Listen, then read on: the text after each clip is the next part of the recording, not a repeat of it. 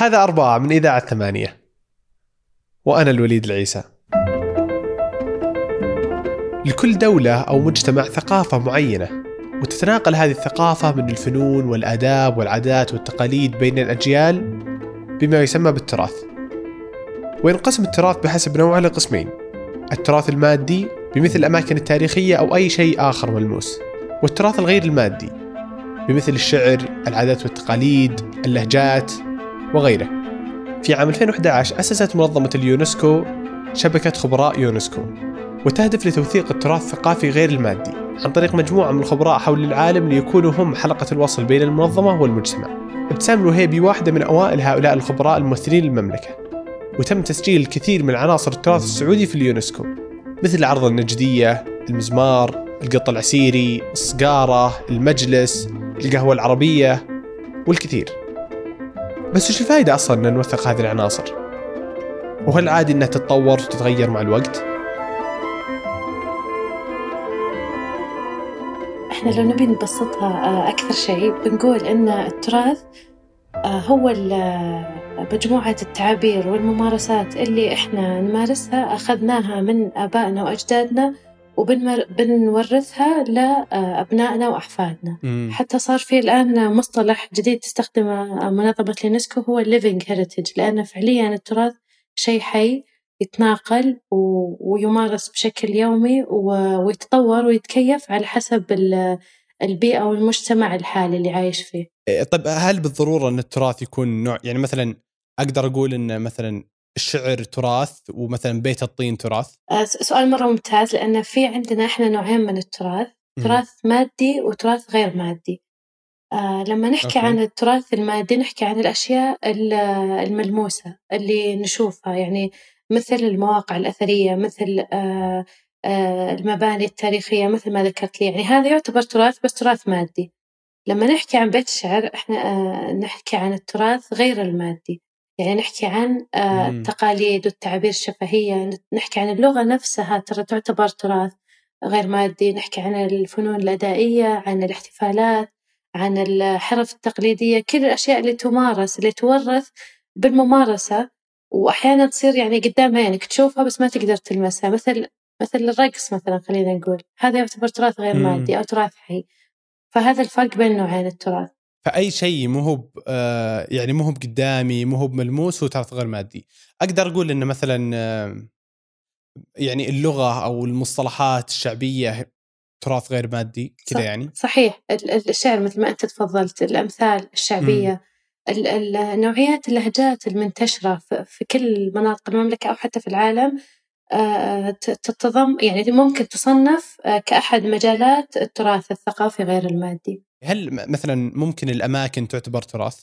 يعني مثلا لو أجي أقول آه، مثلا آه، صحراء الدهنه كذا مثلا هي تراث ولا هو بس شيء ما يعني هل التراث لازم إن الإنسان يكون له بصمة واضحة وصريحة فيه؟ آه الحين لما لما نبغى نسمي شيء آه، يعني نطلق عليه تراث أو تراث موقع تراث عالمي لازم يكون له شيء اسمه outstanding universal value أو قيمة آه عالمية آه بارزة أي مم- مكان عندنا أو في العالم ممكن يطلق عليه تراث وممكن يصنف كموقع تراث عالمي بشرط أنه يستوفي هذا الشرط لو مثلا بنعدد مواقع التراث اللي عندنا في السعودية صنفت على أنها مواقع تراث عالمي بنقول حي الطريف آه، جدة التاريخية مدائن صالح اللي في العلا. آه، موقع جبة وشويمس اللي في هاي اللي هي الرسوم الصخرية هذه المواقع آه، عندها قيمة تراثية عالمية لأنها مصنوعة من- خلينا نقول مئات السنين وبطريقة الإنسان آه، كان أبدع فيها وما زالت محافظة على آه، هذا اللمسة خلينا نقول التراثية. وش فائده التراث؟ يعني ليش مثلا ليش يهمني إني مثلا لما نسمع كذا بين قوسين آه، الحفاظ على التراث؟ أو مثلا إنه لازم نحافظ على تراثنا. يعني وش أصلا أهمية التراث؟ ليش لازم نحافظ عليه؟ صح عليك. يمكن الناس أحيانا آه، بتستغرب. يعني تبغى تعرف وشو بشكل مباشر آه، فائدة التراث أو أهميته.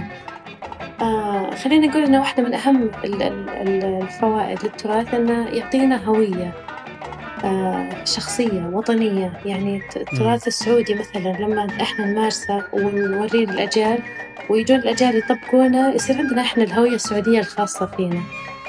آه، غير كذا هو يشكل مساحة خصبة للحوار بين الثقافات. يعني لما أنت تزور بلد آه، جديد تحب إنك تتعرف على تراثها أو حتى تشوف مثلا الفنون الأدائية والرقصات اللي يمارسونها أو حتى تشتري بعض من الحرف التقليدية اللي عندهم. يعني تروح تقتني لك آه، شيء مشهورين هم في صناعته هذا جزء من تراثهم هذا هذا جزء من الحوار اللي صار بينك وبين البلد اللي أنت زرتها أو حتى السياح اللي جو زارونا. فهذه أيضا تشكل أهمية ثانية من أهميات التراث. لو أقول لك كيف الشعوب الثانية تستغرب لما نوريها كيف التراث السعودي غني لأنه كان في طبعا تصور مسبق أن السعودية بلد صحراوية وبالتالي ال ال ال يعني التراث اللي فيها تراث محدود. ولكن لما مثلا توريهم شيء مثل القط العسيري وكيف أنه السيدات هناك يبدعون زخارف جميلة جدا وملونة جدا. آه، يصير في اهتمام أكبر بالبلد يصير في يعني م. كل كل بروجكت أو كل مشروع ندخل فيه أو كل عنصر تراثي نوثقه يبين لنا قد إيش السعودية غنية بكل أنواع التراث اللي ممكن تتخيلها وبك وب يعني بشكل مختلف تماما. يعني أنواع التراث اللي تمارس في المنطقة الشرقية مثلا مختلفة تماما اللي تمارس في المنطقة الغربية. وكل واحدة منها لها ميزتها ولها جمالها ولها تنوعها حتى. فممتع جدا العمل في مجال التراث. طيب وإذا يعني في كذا كثير ناس يقولون إنه أوه إحنا الحين في عالم في عالم صغير ومع العولمة ومع الشكل اللي جاي الحين ما نقدر نقول مثلا إن في هوية واضحة لكل دولة أو نقول كل جماعة. فصرت الحين لو تروحين قرية صغيرة مثلا في أي مكان في العالم تلقينا لابس لبس ويتكلم كلام زي الشخص اللي في مثلا نيويورك من من من هذا الجانب هل يعني إذا شفنا هذا الشكل من أشكال إن الناس صارت متشابهة هل هذا معناته إن التراث الحين مهم؟ يعني من أول أو مهم إني أنا باخذ الأشياء اللي ياخذها جدي بس أنا الحين ماني بقاعد أخذها، أنا جالس أخذ الشكل الثاني، نوع ثاني من طريقة الكلام، الرقص، مدري إيش. هذه واحدة من الأشياء اللي خل خلت اليونسكو تفضل إن هذه السنة تسمي التراث تراث حي. لأنه يتجدد ويتطور ويتشكل بحسب ال الواقع. يعني مو ضروري أنا مثلا أؤدي الرقصة أو ألبس اللبسة أو أستخدم الحاجة مثل ما كان يستخدمها جدي. آه صح إحنا عولمة وإحنا صايرين تقريبا كثير متشابهين. آه بس عندنا آه مميزات آه خاصة فينا وممكن هذه المميزات التراثية نطوعها بشكل يناسب الوقت الحالي. يعني خلينا نقول مثلا المصنوعات الحين اللي قاعدين آه، نشوفها في السوق بأيدي مصممين سعوديين. قاعدين نشوف مثلا نقشات سدو. السدو ترى بدأ كحاجة أساسية آه، بيت الشعر. يعني بدأ كحاجة أنه يقي الناس يعني بدوا الرحل من المطر وبعدين سووا منه من من نسيج السدو المخدات والأثاث اللي يجلسون عليه. الحين لا السدو صار يستخدم في الملابس مثلا. صار يستخدم في في الشنط حتى الحين هوية الجي 20 شفناها السدو يعني كل أحد انبسط إنه صح. صار في هوية مميزة خاصة بالسعودية لما تشوفها تحس إنه آه هذا جزء من هويتنا الوطنية مو بالضرورة إني أطبق الشيء أو أمارسه مثل ما كان بالأصل بس إنه ممكن الحين التراث آه يصير يعني جاي متطور ومتشكل على حسب الآن الحاجة الفعلية له في الوقت الحالي.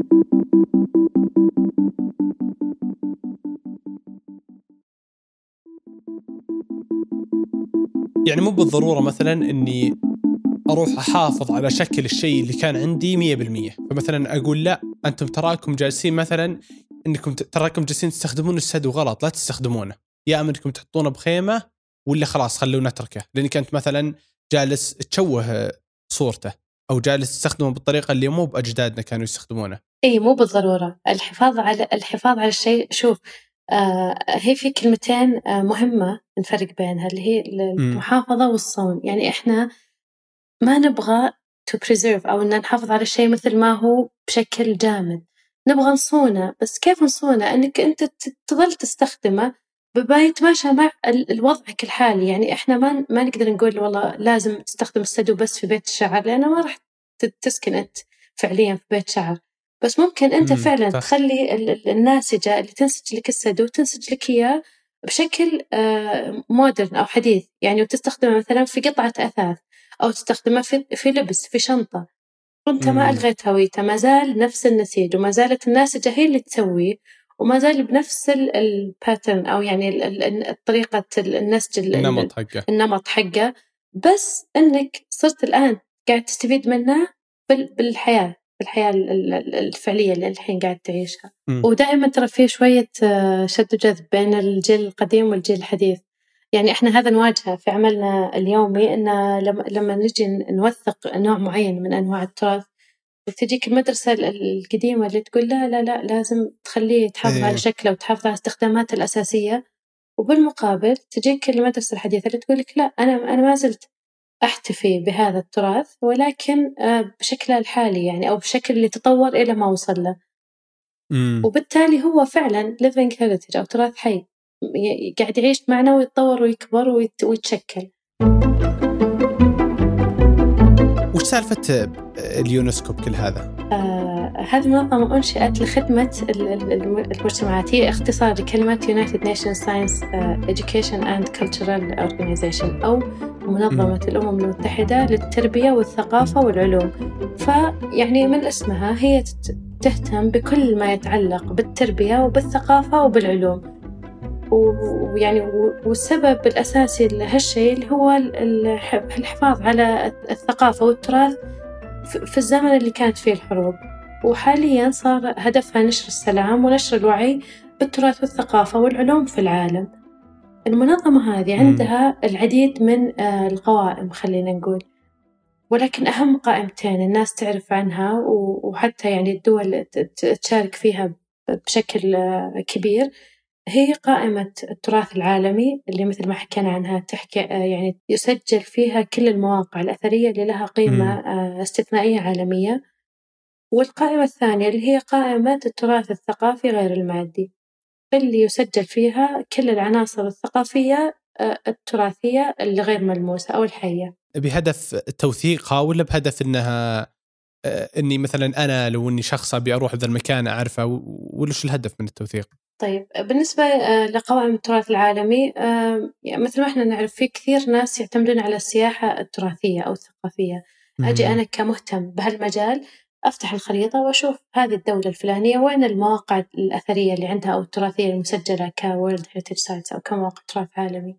وأروح أزورها وأتعرف عليها. هذا الشيء يشكل آه، رافد للبلد سواء رافد تراثي أو ثقافي أو رافد حتى مادي. يعني أكيد تنشيط السياحة بيدر على البلد مدخول. بالنسبة للقوائم الثانية اللي هي قوائم التراث غير المادي آه هذه يعني فائدتها غير التسجيل إنك أنت تحفظ تراث البلد أو تصونه أو توريه للناس تشجع الحوار بين الدول يعني ال ال في عندنا كثير ملفات آه تسمى ملفات م. مشتركة أو ملفات يدخل فيها آه عدد آه من الدول هذه وش تسوي؟ تخليك أنت تشجعك إنك تشوف وش في عندك يشابه للدول الثانية يعني السعودية آه. مثلا مسجلة الصقارة كملف للتراث الثقافي غير المادي يمكن تستغرب أن الصقارة تمارس في كثير دول آه، حول العالم منها حتى دول أوروبية يعني تمارس في عجيب. وبشكل قريب من الشكل اللي إحنا نسويه؟ إي اللي هو الصيد بالصقور. آه الملف هذا آه، تقريبا فوق العشرين دولة مشاركة فيه. كل مرة آه نحضر اجتماعات آه لجنة التراث الثقافي في واحدة من البلدان يصير في استعراض للملفات اللي سجلت في هذه السنة. آه هذا الاستعراض يخليك أنت تنتبه لأن والله أنا عندي تشابه مع الدولة الفلانية والدولة الفلانية في, في طريقة أداء نوع معين من التراث أو حتى طريقة حياكة يعني مم. مثلا السدو اكتشفنا أن في شيء مشابه له في المكسيك آه نفس طريقة الحياكة ونفس حتى طريقة جز الصوف والفتل ويعني ال process كلها أو عملية الحياكة نفسها من استخراج الصوف من الماشية إلى ما تطلع القطعة أو المنتج النهائي متشابهة جدا. فظيع إنك تشوف إنه في والله تشابه كبير في حول العالم. الله يعطيك العافية ابتسام الله يعافيك يا رب. شكرا الوليد موعدنا الأربعاء.